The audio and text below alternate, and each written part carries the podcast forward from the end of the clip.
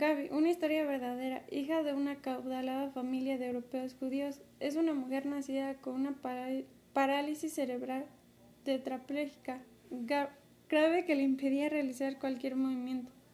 Su comunicación con los demás la realizaba con el dedo gordo del pie sobre una máquina de escribir.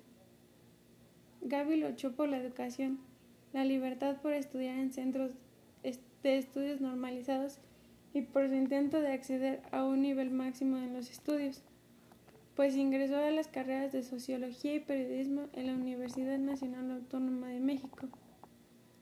Aunque no pudo finalizar sus estudios debido a, las innumerables barreras arquitectónicas que encontró a su paso. A pesar de su severa discapacidad, se hizo visible en la sociedad. Se convirtió a partir de los años 80 en un ejemplo de lucha para el movimiento por los derechos de las personas con discapacidades. Puedo decir que hice una buena lección al ver esta película, puesto que al centro de atención múltiple que asistí es laboral. Los adolescentes tenían talleres que podían facilitar la integración a la sociedad y son capaces de aportar sus habilidades y es así que se sintieran parte de las personas.